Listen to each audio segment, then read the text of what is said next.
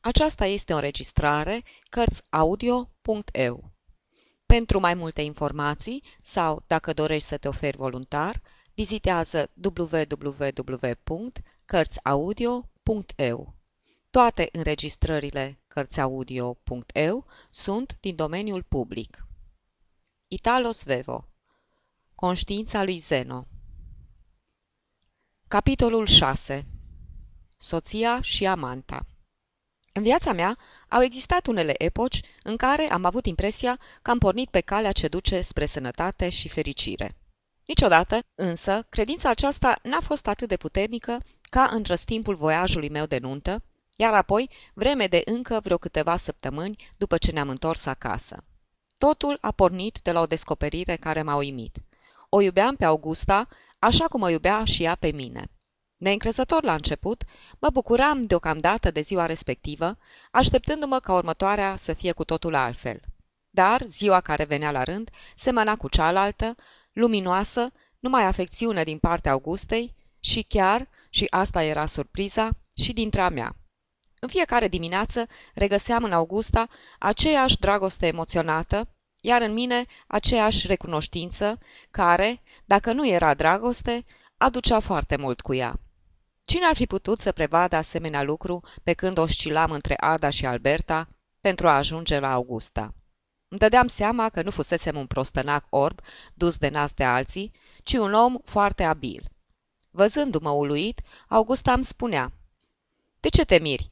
Nu știai că așa se întâmplă în căsnicie?" Până și eu, care sunt mult mai ignorantă decât tine, știam.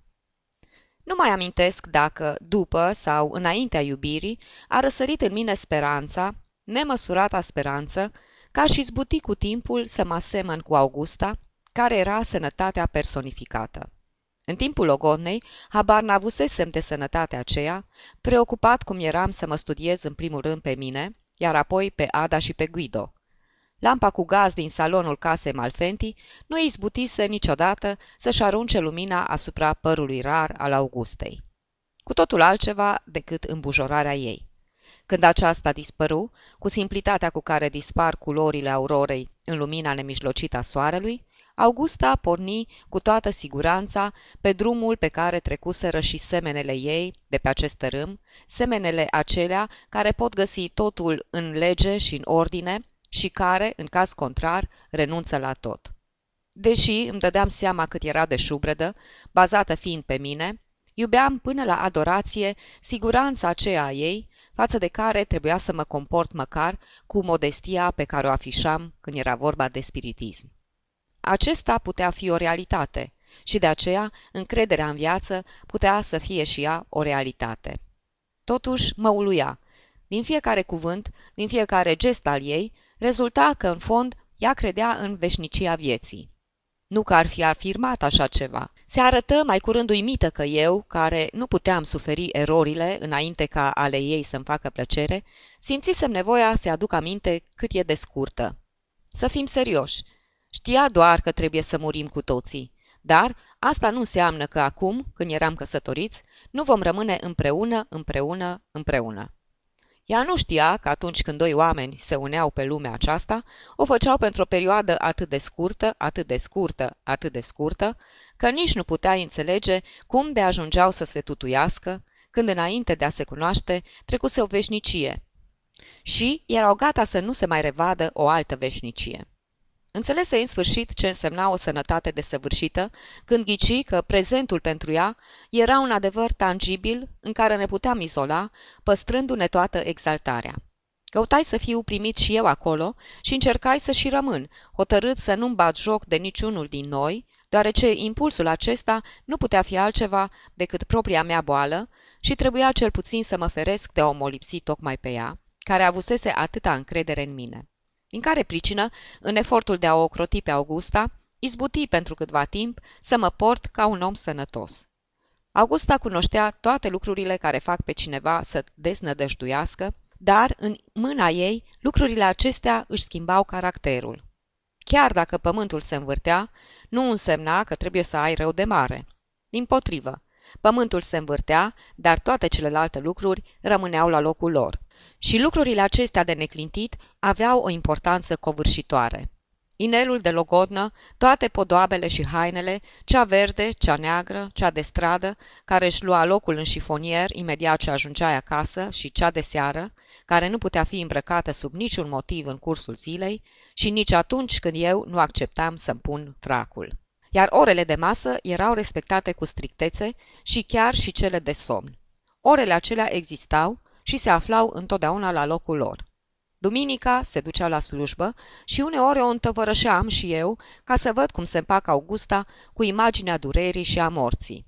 Numai că, pentru ea, lucrurile acestea nici nu existau, iar slujba de duminică o liniștea pentru toată săptămâna.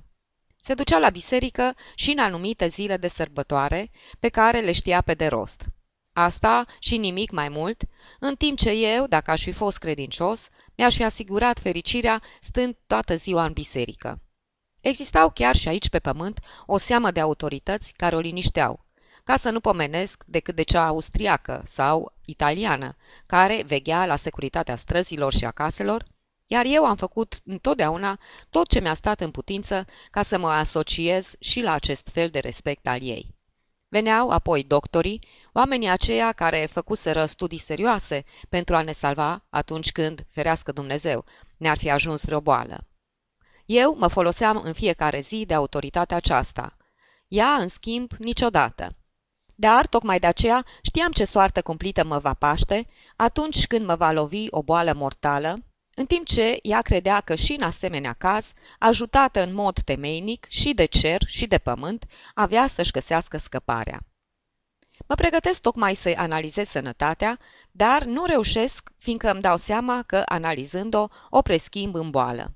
Și scriind toate lucrurile acestea, încep să mă întreb dacă sănătatea Augustei n-ar fi avut nevoie de un tratament sau de anumite norme ca să se vindece. Trăind alături de ea atâția ani, nu mi-am pus niciodată asemenea întrebări. Câtă importanță mi se dădea în lumea aceea măruntă a ei. Trebuia să-mi spun părerea cu orice prilej, fie că era vorba de alegerea mâncărurilor sau a hainelor, de prieteni sau de cărți. Eram silit să depun o activitate intensă care nu mă plictisea. Luam parte la întemeierea unei familii patriarhale și mă transformam eu însumi în patriarhul pe care îl urâsem și care acum îmi apărea drept simbolul sănătății.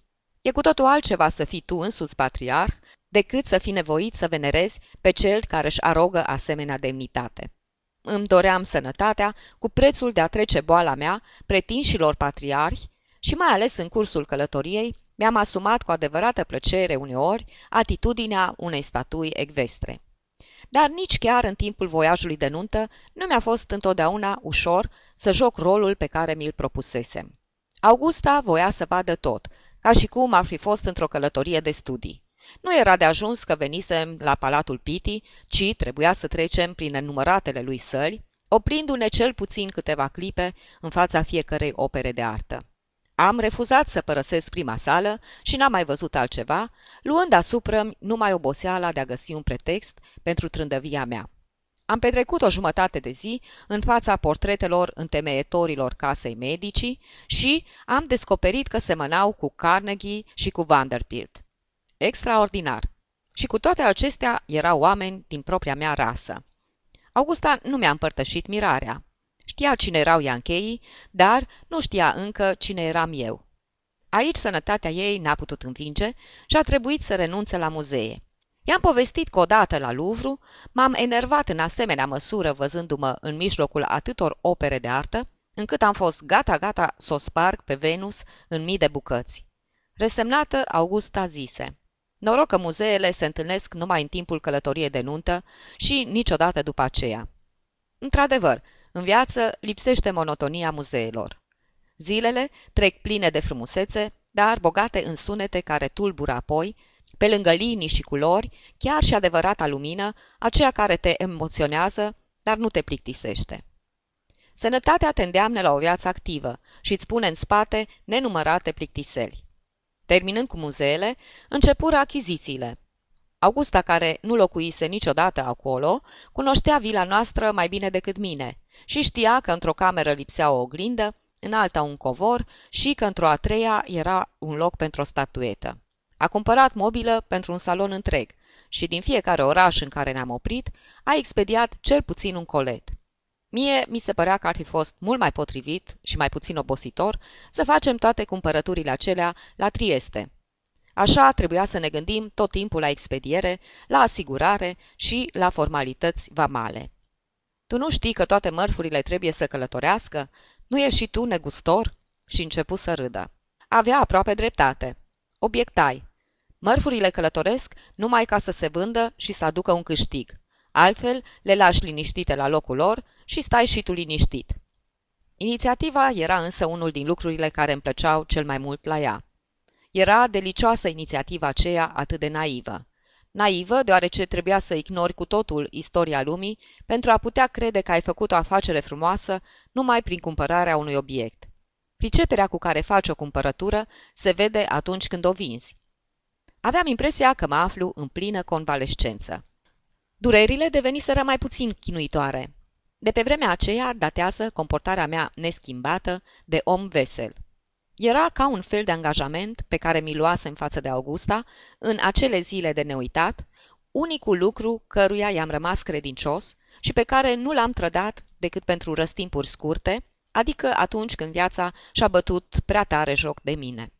Legătura noastră a fost și a rămas senină, pentru că am zâmbit întotdeauna când era vorba de ea, crezând că habar n-avea de nimic, și ea de mine, deoarece mi-atribuia multe cunoștințe și nenumărate erori pe care se amăgea ea, avea să le îndrepte.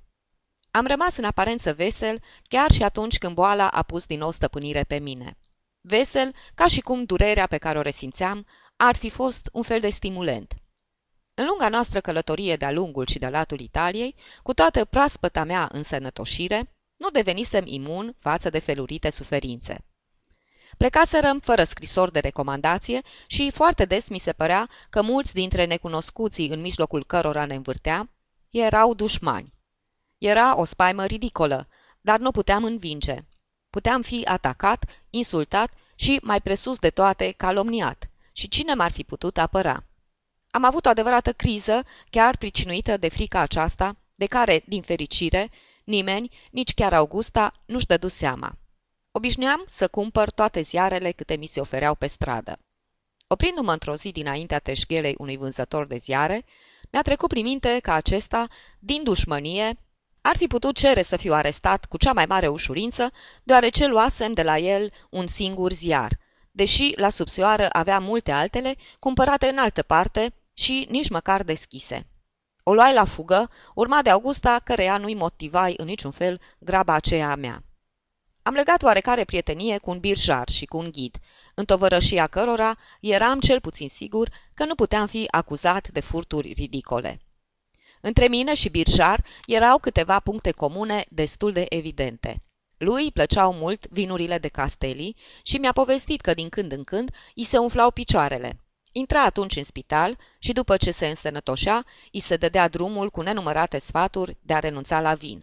Lua atunci o hotărâre căreia îi spunea de fier, deoarece, pentru a o materializa, o însoțea de un nod pe care îl făcea la lanțul ceasului. Când l-am cunoscut însă, lanțul îi atârna peste vestă fără niciun nod. L-am invitat să vină să stea cu mine la Trieste. I-am vorbit despre parfumul vinului nostru, atât de diferit de a lui, pentru a-l convinge de izbânda drasticului său tratament. Nici nu voi să audă și mă refuză cu o mutră pe care se și întipărise nostalgia. Cu ghidul m-am împrietenit pentru că mi s-a părut superior colegilor săi. Nu e greu să cunoști ceva mai multă istorie decât mine, dar chiar și Augusta, cu exactitatea și cu bedecărul ei, verifica exactitatea multora din indicațiile lui. Era totuși tânăr și mergea în goană de-a lungul bulevardelor pline de statui. Când mi-am pierdut acești doi prieteni, am părăsit Roma. Birjarul, deoarece câștigase de la mine o mulțime de bani, vrut să-mi arate că vinul îi ataca uneori și capul și intră cu noi într-o antică și foarte solidă construcție romană. Ghidului îi veni într-o zi ideea să susțină că vechii romani cunoșteau cât se poate de bine electricitatea și că o foloseau din plin. Declamă chiar și câteva versuri latine care trebuiau să-i servească drept mărturie. Pe vremea aceea m-a lovit o altă maladie neînsemnată, de care n-aveam să mă vindec niciodată. Un lucru de nimic. Frica de bătrânețe. Și, mai cu seamă, frica de moarte. Cred că și-a avut originea într-o formă specifică de gelozie. Îmbătrânirea mă îngrozea numai pentru că mă apropia de moarte. Cât timp trăiam, puteam fi sigur că Augusta n-avea să mă înșele, dar îmi imaginam că de îndată ce aș fi murit și m-ar fi îngropat, după ce ar fi luat toate măsurile ca mormântul să-mi fie bine îngrijit și să mi se facă slujbele necesare, s-ar fi uitat numai decât în jurul ei pentru a-mi dărui un urmaș pe care l-ar fi învăluit în aceeași atmosferă sănătoasă și ordonată în care mă desfătam eu acum. Căci sănătatea ei minunată nu putea muri numai fiindcă murisem eu. Aveam atâta încredere în sănătatea ei, încât mi se părea că nu putea să piară decât strivită sub un tren în plină viteză. Mi-aduc aminte că într-o seară la Veneția ne plimbam cu gondola pe unul din canalele acelea, a cărui liniște adâncă e tot timpul tulburată de lumina și zgomotul unei străzi care dă pe neașteptate spre el. Augusta, care întotdeauna privea și înregistra cu grijă totul, o grădină verde și rocăroasă ce răsărea dintr-un pământ murdar, lăsat de apă când se retrăsese, o clopotniță ce se oglindea în apa tulbure, o ulicioară lungă și întunecată, cu un șuvoi de lume și de lumină la capătul celălalt. Eu, în schimb, în întunericul acela, mă ascultam, cu totul descurajat, pe mine însumi. I-am vorbit despre timpul care mergea înainte și i-am spus că, în curând, avea să facă din nou călătoria aceea de nuntă, împreună cu altcineva. Eram așa de sigur de asta, încât mi se părea că îi povestesc un lucru care se și întâmplase. Așa că mi s-a părut cu totul nepotrivit ca ea să înceapă să plângă și să nege adevărul spuselor mele. Poate că nu mă înțelesese bine și credea că i-a atribuisem intenția de a mă ucide. Nici gând de așa ceva. Pentru a o lămuri și mai bine, i-am vorbit despre unul din eventualele mele feluri de a muri. Picioarele mele, în care circulația era, desigur, mai săracă, ar fi putut să se cangreneze, iar cangrena, întinzându-se peste măsură, ar fi putut ajunge la un organ oarecare, indispensabil ca să poți ține ochii deschiși. Atunci aș fi închis și adio patriarh. Ar fi fost necesar să-și facă rost de un altul. Augusta continua să plângă și plânsul acela, în tristețea nesfârșită a canalului, mi se păru plin de semnificație. Fusese poate pricinuit de deznădejdea pe care i-o dădea viziunea exactă a propriei ei sănătăți desăvârșite? În cazul acesta, în plânsul Augustei, trebuia să suspine întreaga omenire. În schimb, după cum am aflat mai târziu, ea nici măcar nu știa ce înseamnă un om sănătos. Un om sănătos nu se analizează și nici nu se uită măcar în oglindă. Numai noi, bolnavi, știm câte ceva despre noi înșine. Cu ocazia aceea mi-a povestit că mă iubise încă înainte de a mă fi cunoscut. Mă iubise de îndată ce mi auzise numele, prezentat de tatăl ei în felul următor. Zeno Cosini, un naiv, care holbează ochii ori de câte ori aude vorbindu-se de vreun tertip negustoresc și se grăbește să și-l noteze într-un registru de comenzi, pe care însă îl rătăcește. Și dacă nu observasem tulburarea ei când am întâlnit prima dată, asta însemna că fusesem tulburat și eu. Mi-am adus aminte că atunci când am văzut-o pe Augusta, urâțenia ei mă amuzase oarecum pregătit cum eram să găsesc în casa Malfenti patru fete cu inițiala A, toate foarte frumoase. Aflam acum că ea mă iubea de mult timp, dar ce dovedea asta? Nu i-am dat însă satisfacția de a-mi retracta spusele. După ce voi muri, își va lua alt bărbat. Molcomindu-și plânsul, se strânse și mai mult lângă mine și, izbucnind numai decât în râs, mă întrebă. Unde ți-aș putea găsi un succesor? Nu vezi cât sunt de urâtă? Într-adevăr, probabil că mi-ar fi acordat un oarecare răgaz în care aș fi putut putrezi în liniște.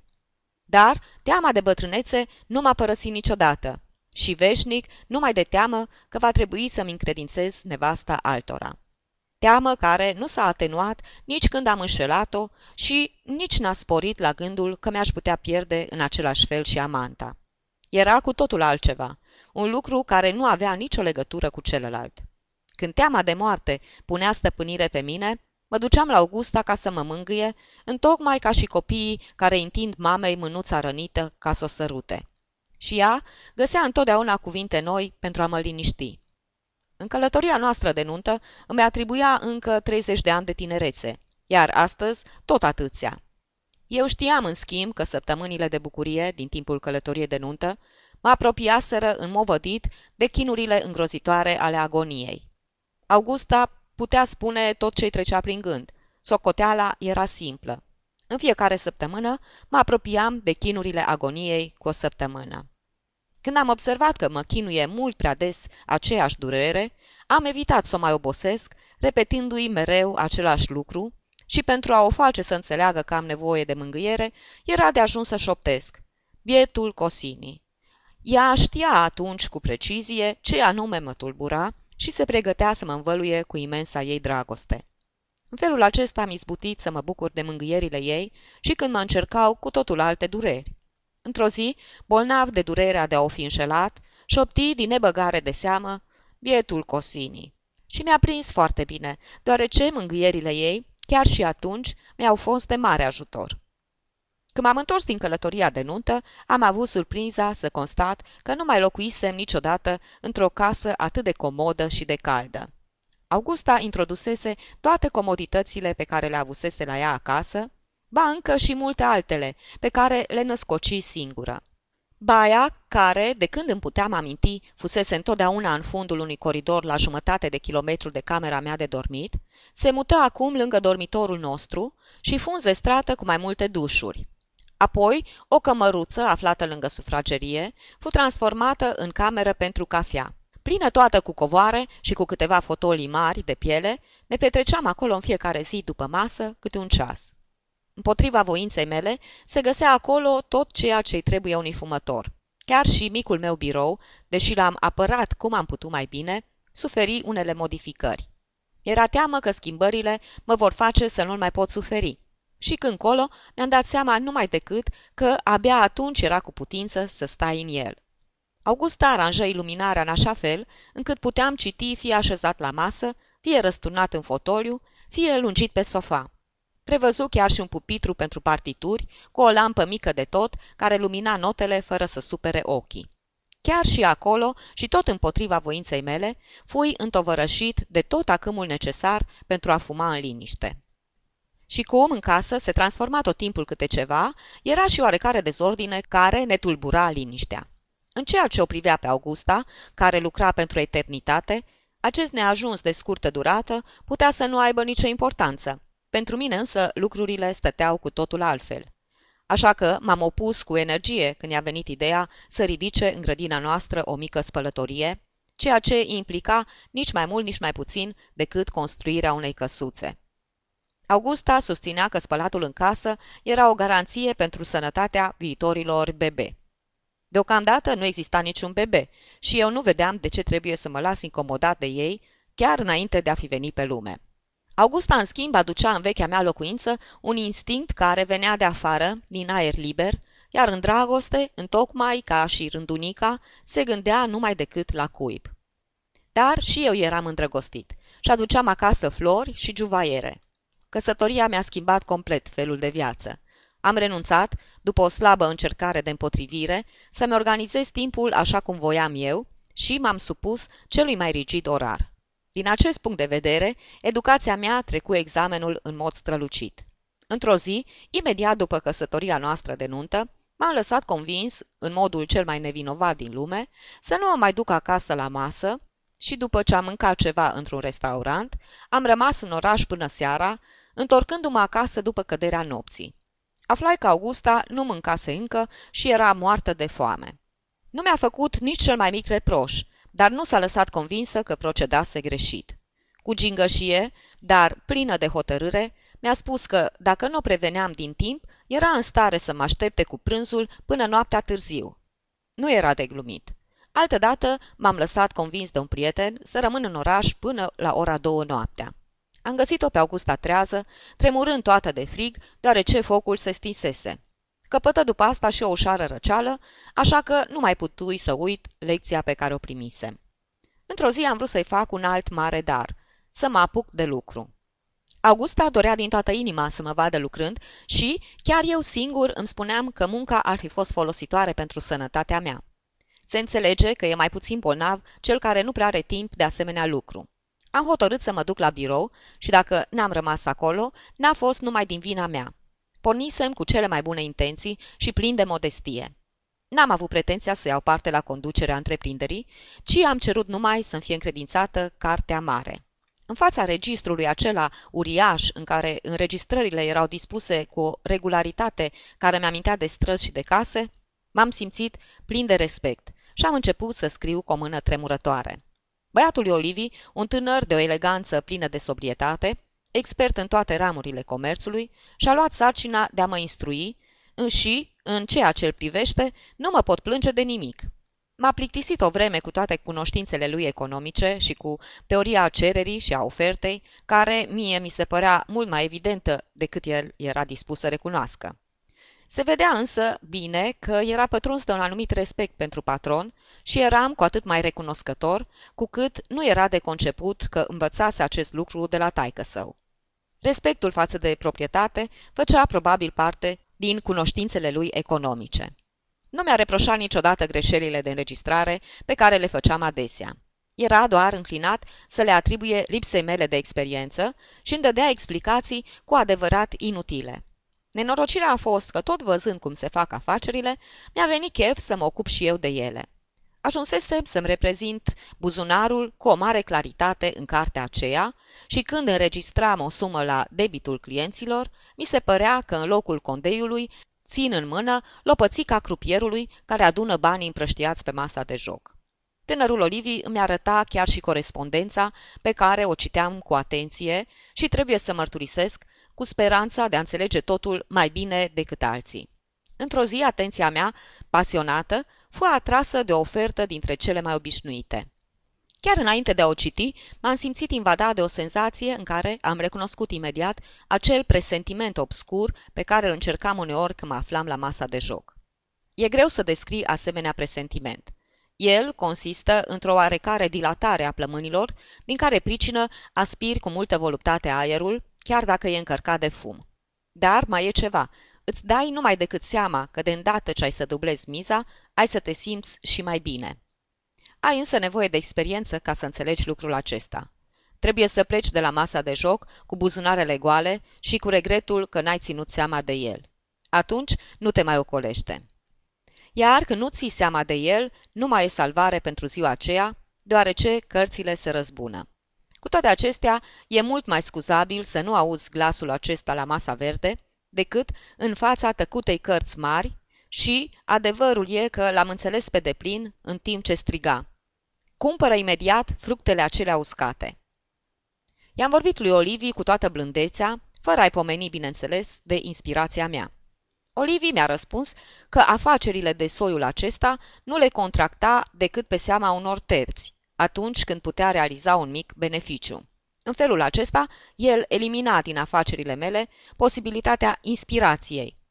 În felul acesta, el elimina din afacerile mele posibilitatea inspirației, rezervând-o terților. Noaptea îmi întări convingerea. Presentimentul se afla așadar în mine. Respiram cu atâta voluptate că nici nu puteam dormi.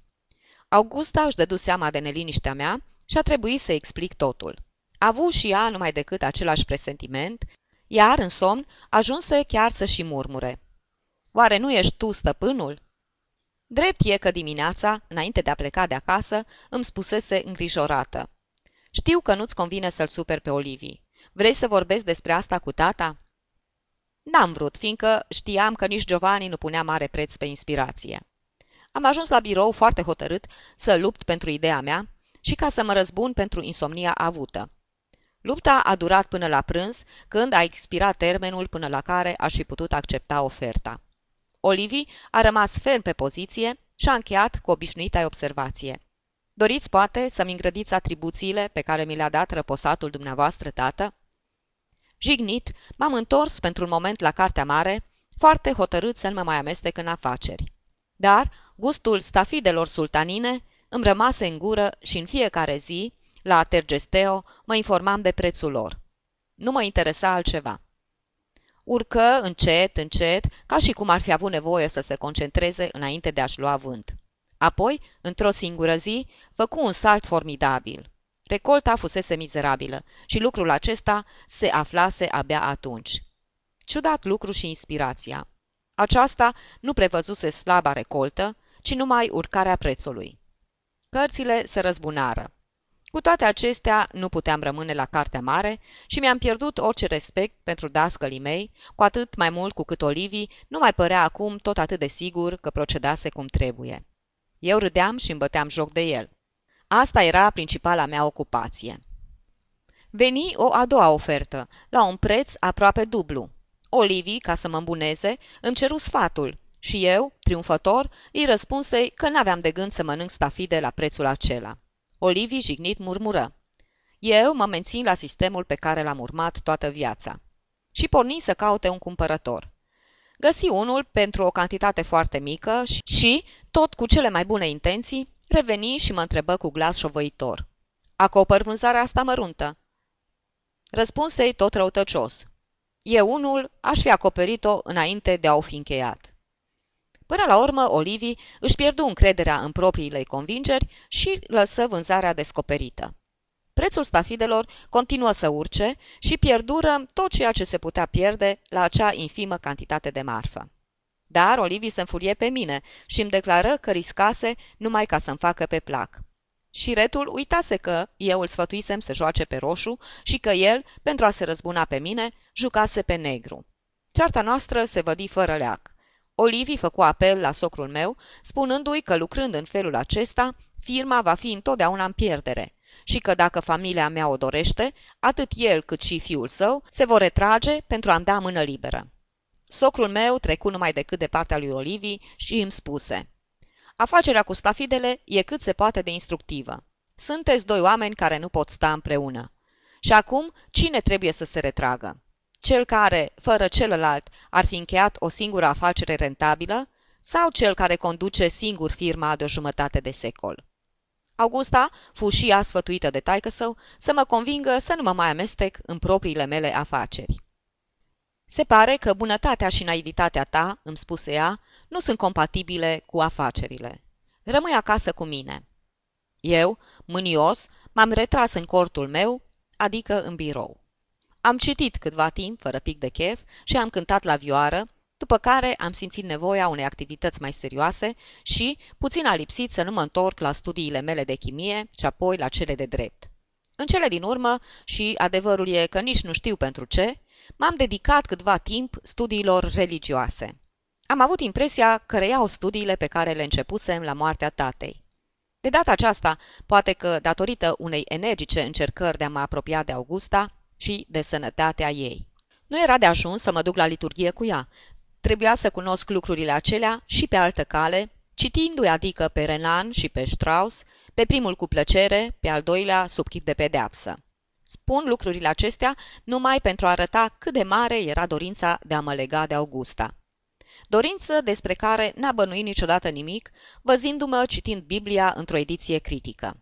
Punea indiferența înaintea științei, așa că n-a putut prețui acest suprem semn de dragoste pe care îl dădeam. Când, așa după cum obișnuia, întrerupându-și toaleta sau treburile casnice, apărea în ușa camerei mele pentru a-mi spune un cuvânt drăguț, văzându-mă aplecat asupra textelor respective, strâmba din gură. Tot cu volumele acelea te lupți. Religia de care avea nevoie Augusta nu cerea timp ca să ți-o însușești și nici ca să o practici. O plecăciune și apoi revenirea imediată la ocupațiile zilnice. Nimic mai mult. În ceea ce mă privește, religia căpăta cu totul alt aspect. Dacă aș fi crezut cu adevărat, nu mi-ar mai fi trebuit nimic pe lumea asta. Apoi, în cămăruța mea, atât de minunat aranjată, mă vizita uneori plictiseala. Era mai curând un fel de neliniște, pentru că tocmai atunci mi se părea că aș fi în stare să lucrez, dar nu făceam nimic, așteptând ca viața să-mi impună o sarcină oarecare, și tot așteptând așa, ieșeam deseori în oraș și petreceam multe ore la Tergesteo sau în vreo cafenea. Trăiam de pe o zi pe alta, prefăcându-mă că lucrez, că lucrez și că sunt foarte obosit. Vizita unui prieten de universitate, care fusese nevoit să se repatrieze în mare grabă dintr-un târgușor din Stiria, pentru a se trata de o boală gravă, a fost pentru mine nemesis, cu toate că nu aducea nici pe departe. A venit la mine după ce săcuse la Trieste, timp de o lună, în pat, și asta a fost de ajuns ca boala, o nefrită, din acută să devină cronică și, după toate probabilitățile, incurabilă. Avea însă impresia că era mai bine și se pregătea bucuros să se mute imediat, chiar în primăvara aceea, într-o regiune cu climă mai caldă ca a noastră, unde spera să se însănătoșească pe deplin. Se pare însă că i-a fost fatală prea îndelungată întârziere pe meleagurile natale, cu o climă aspră. Vizita acestui om atât de bogat, dar voios și veșnic cu zâmbetul pe buze, o socot deosebit de nefastă pentru mine. Dar poate greșesc. Ea nu înseamnă în viața mea decât o scurtă epocă prin care trebuia totuși să trec. Prietenul meu, Enrico Copler, se miră că nu aflasem nimic nici de el și nici de boala lui, despre care Giovanni trebuia totuși să fie auzit. Giovanni însă, fiind bolnav și el, nu avea timp pentru nimeni și nu-mi spusese nimic, cu toate că în fiecare zi cu soare venea în grădina vilei mele pentru a dormi câteva ore în aer liber. După amiaza petrecută între cei doi bolnavi fu deosebit de agreabilă. Vorbiră despre bolile lor, ceea ce constituie cea mai mare plăcere pentru un bolnav și un lucru nu tocmai trist pentru oamenii sănătoși care stau și ascultă. Exista o singură neînțelegere, pentru că Giovanni avea nevoie să stea la aer, ceea ce lui Copler îi era interzis. Neînțelegerea își pierdu orice rațiune atunci când începu să sufle un pic de vânt, hotărându-l pe Giovanni să rămână și el cu noi în încăperea cea mică și caldă. Copler ne vorbi despre boala lui, care nu-i producea niciun fel de durere, dar îl istovea. Abia acum, când se simțea ceva mai bine, își dădea seama cât fusese de bolnav. Vorbi despre medicamentele pe care le luase și atunci interesul meu crescu. Medicul lui îi recomandase, printre altele, un sistem eficace de a avea un somn lung, fără a-l otrăvi cu somnifere adevărate. Iar acesta era lucrul de care aveam nevoie în primul rând. Bietul meu prieten, auzind câtă nevoie aveam de medicamente, se amăgi pentru o clipă cu ideea că eram și eu atins de aceeași boală ca și el și mă sfătui să mă arăt numai decât doctorului pentru a fi ascultat și consultat. August a început să râdă cu poftă și declară că nu eram altceva decât un bolnav închipuit. Pe fața scofulcită a lui Copler trecu atunci o umbră care aducea resentiment. Dar, numai decât, bărbătește, ieși din starea de inferioritate la care părea să fie osândit și porni să mă atace. Bolnav închipuit? Ei bine, eu prefer să fiu un bolnav adevărat. Înainte de orice, un bolnav închipuit e o monstruozitate ridicolă pentru care nici nu există medicamente, în timp ce pentru noi, bolnavi adevărați, așa cum se poate vedea în cazul meu, farmacia are întotdeauna ceva eficace. Vorbea ca un om sănătos și, ca să fiu sincer, suferi din pricina asta.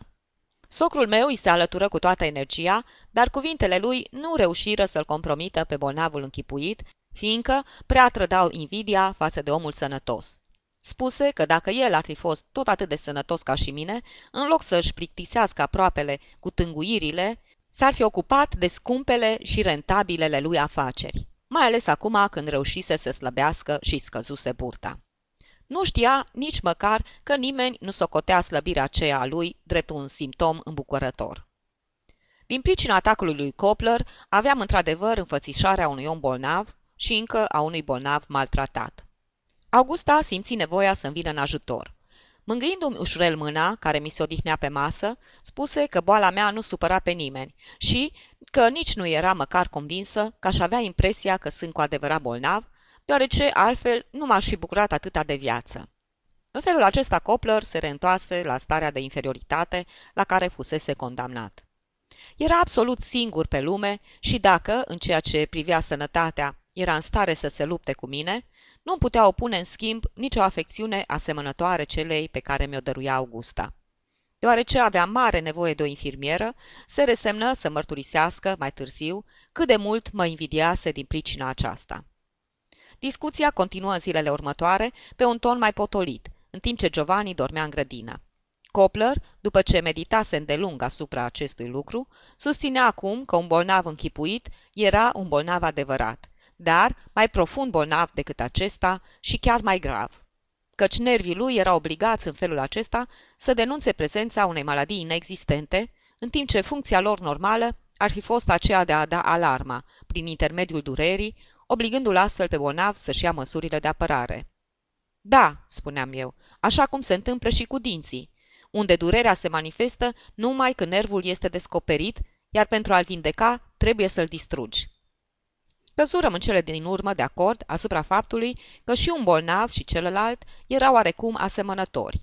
Tocmai în cazul nefritei lui lipsise și lipsea chiar și în momentul acela un semnal al nervilor, în vreme ce nervii mei, din potrivă, erau poate atât de sensibili încât mă preveneau asupra bolii de care aveam să mor peste 20 de ani. Erau așadar niște nervi desăvârșiți și n-aveau decât un singur dezavantaj, că mi îngăduiau prea puține zile vesele în lumea aceasta. Reușind astfel să-mi găsească un loc printre bolnavi, Copler se arătă peste măsură de mulțumit. Nu știu de ce avea bietul bolnav mania să vorbească despre femei și atunci când nu era nevastă mea de față, nu vorbeam decât de asta. Pretindea că în cazul unui bolnav adevărat, cel puțin în cazul maladiilor pe care le cunoaștem, acesta își pierdea apetitul sexual, ceea ce e un bun mijloc de apărare a organismului, în timp ce la bolnavul închipuit, care nu suferă decât din pricina unor tulburări a nervilor prea laborioși, acesta era diagnosticul nostru, apetitul sexual devenea bolnăvicios de viu. Am coroborat teoria lui cu propria mea experiență și ne-am compătimit reciproc. Nu-mi dau seama de ce nu i-am spus că, în ceea ce mă privea, eram departe de orice dezordine de felul acesta și încă de multă vreme. Aș fi putut cel puțin să-i mărturisesc că mă considera mai curând în convalescență decât complet sănătos, pentru a nu-l jigni prea mult și pentru că a spune că ești sănătos când se știe cât de complicat e organismul nostru, este un lucru destul de greu. Dorești toate femeile frumoase pe care le vezi? Își urmă ancheta Copler. Nu pe toate, murmurai pentru a-i da să înțeleagă că nu eram chiar atât de bolnav. Cu toate acestea, pe Ada, pe care o vedeam în fiecare seară, nu o doream. Ada, pentru mine, era tocmai ceea ce înseamnă femeia oprită. Foșnetul fustelor ei nu-mi spunea nimic și dacă mi-ar fi fost îngăduit să le răvășesc cu propriile mele mâini, ar fi fost același lucru. Era o adevărată fericire că nu mă însurasem cu ea. Indiferența aceasta era, sau mi se părea mie, o dovadă incontestabilă de sănătate. Poate că dorința mea fusese atât de violentă că se consumase prin ea însăși. Cu toate acestea, indiferența mea se extindea și asupra Albertei, care era totuși atât de drăguță în uniforma ei îngrijită și serioasă de școală. Faptul că o aveam pe Augusta să fi fost oare suficient spre a împotoli dorința pentru toată familia Malfenti? Ceea ce ar fi fost, într-adevăr, foarte moral. Poate că nu i-am vorbit nimic despre virtutea mea, fiindcă în gând o trădeam veșnic pe Augusta și chiar și atunci, în timp ce stăteam de vorbă cu Copler, mă gândeam înfiorat de dorință la toate femeile pe care le neglijam din pricina ei. Mă gândi la femeile care umblau pe stradă, acoperite din cap până în picioare, și la care, din pricina aceasta, celelalte atribute ale feminităților căpătau o importanță atât de mare, în timp ce, la femeia pe care o posezi, dispar ca și cum actul posesiei le-ar atrofia. Doream în permanență și din tot sufletul să am o aventură. Aventura aceea care începe prin a admira un pantof, o mănușă, o rochie, adică tot ce acoperă și alterează forma. Dar dorința aceasta nu era încă un păcat. Copler însă nu făcea bine analizându-mă. A explica cuiva cum i-a alcătuit e ca și cum i-ai da voie să acționeze conform dorinței tale. Copler săvârși însă un lucru și mai rău, numai că, și atunci când vorbi, ca și atunci când trecu la acțiune, nu avea de unde ști unde avea să mă ducă. În amintirea mea stăruie și astăzi vorbele lui Copler și sunt atât de vii, încât ori de câte ori mi le aduc aminte, revocă toate senzațiile care se leagă de ele, toate lucrurile și toate persoanele. Îmi întovărășisem prietenul în grădină, căci trebuia să plece acasă înainte de apusul soarelui. De la vila mea, așezată pe o colină, se vedea portul și marea. Azi, din cauza noilor construcții, nu se mai vede nimic. Ne-am oprit uitându-ne mult timp la marea încrețită de o briză ușoară, care răsfrângea în miriade de oglinzi roșiatice lumina calmă a cerului. Peninsula istriană odihnea ochiul cu pacea verde a arcului ei uriaș, care pătrundea în mare asemeni unui brâu de intensă penumbră. Stăvilarele și digurile păreau mici și neînsemnate, în formele lor liniare, rigide, iar apa din bazine întunecată, din pricina propriei nemișcări, sau poate că era tulbure.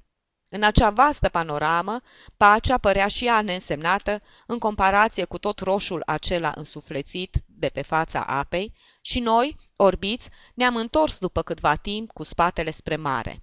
Pe mica explanadă din fața casei se și presimțea venirea nopții. În fața porticului, într-un fotoliu imens, cu capul acoperit de o beretă, apărat și de gulerul ridicat al blănii, cu picioarele înfășurate într-un pled, dormea socrul meu. Ne-am oprit să ne uităm la el. Avea gura larg deschisă, maxilarul inferior îi atârna, ca și cum i-ar fi fost mort, iar respirația era zgomotoasă și precipitată. Din când în când, capul îi cădea pe piept și el, fără să se trezească, și ridica. Atunci, ploapele îi se mișcau de parcă ar fi vrut să deschidă ochii pentru a-și regăsi cu mai multă ușurință echilibrul, iar respirația își schimba ritmul. Își întrerupea pur și simplu somnul. Era pentru prima dată că boala gravă a socrului meu mi se înfățișa cu atâta evidență și mă simți adânc îndurerat. Copler îmi spuse încet. Ar trebui îngrijit. Probabil că suferă și de nefrită. Ăsta nu-i somn. Eu știu ce înseamnă starea asta. Bietul de el. Și termină sfătuindu-mă să chem medicul. Giovanni ne simți și deschis ochii. Păru numai decât mai puțin bolnav și glumi cu Copler. Ai curajul să stai afară? N-are să-ți facă rău. I se părea că dormise de minune și nu avea impresia că îi lipsise aerul în fața mării aceleia imense care îi dăruia atâta. Dar vocea era stinsă, iar glasul întrerupt de respirația grea. Avea fața pământie și, ridicându-se din fotoliu, i se păru că îl cuprinde frigul. Trebuie să se refugieze în casă. Îl văd și acum, străbătând esplanada cu pătura sub braț, gâfâind, dar râzând, în timp ce ne trimetea un ultim salut. Vezi cum arată un bolnav adevărat?" spuse Copler, care nu se putea elibera de ideea lui dominantă. E muribund și nici nu știe că e bolnav. Mi se păru și mie că bolnavul adevărat suferă puțin. Atât socrul meu, cât și Copler se odihnesc de mulți ani în cimitirul Sfânta Ana, dar într-o zi, când treceam pe lângă mormintele lor, mi se păru că teza susținută de unul din ei nu fusese infirmată de faptul că se găseau de atâția ani sub lespezile lor. Înainte de a-și părăsi vechea locuință, Copler își lichidase afacerile și de aceea, întocmai ca și mine, nu avea niciun fel de ocupație. Totuși, imediat ce se sculase din pat, neputând să rămână inactiv și neavând nimic personal de făcut, începuse să se ocupe de afacerile altora, care îi se păreau mult mai interesante. Am râs atunci de lucrul acesta, dar mai târziu aveam să aflu și eu ce gust ingrat au afacerile celorlalți. Copler se dedicase binefacerilor și, hotărât fiind să trăiască numai din procentele capitalului său, nu își putea îngădui luxul de a le face numai pe cont propriu. Așa că organiza colecte, punându-și la contribuție prietenii și cunoștințele. Își nota totul ca un om bun de afaceri ce era și îmi spuneam că registrul acela era suprema lui mângâiere, dar că eu, în cazul lui, condamnat să trăiesc puțin și fără familie, așa cum era el, l-aș fi îmbogățit atacându-mi capitalul. Dar el era sănătosul închipuit și nu-și cheltuia decât dobânzile care îi se cuveneau, neputându-se resemna să admită că nu mai avea prea mult de trăit. Într-o zi mă atacă, cerându-mi câteva sute de coroane pentru a-i procura un pian unei biete fete, pe care o mai subvenționasem și înainte, împreună cu mulți alții, prin intermediul lui Copler, oferindu-i o mică sumă lunară. Trebuia să se grăbească pentru a putea profita de o ocazie minunată. N-am știut cum să-l refuz, dar, cu oarecare grosolănie, am făcut observația că în ziua aceea aș fi făcut o bună afacere dacă n-aș fi ieșit din casă. Am din când în când unele accese de avariție. Copler luă banii și mă părăsi cu o scurtă formură de mulțumire, efectul cuvintelor mele vădindu-se însă la puține zile după aceea și fiind, din păcate, covârșitor. Veni să-mi spună că pianina se afla la locul ei și că domnișoara Carla Gerco și cu mamă sa mă rugau să le fac o vizită pentru a le da prilejul să mulțumească.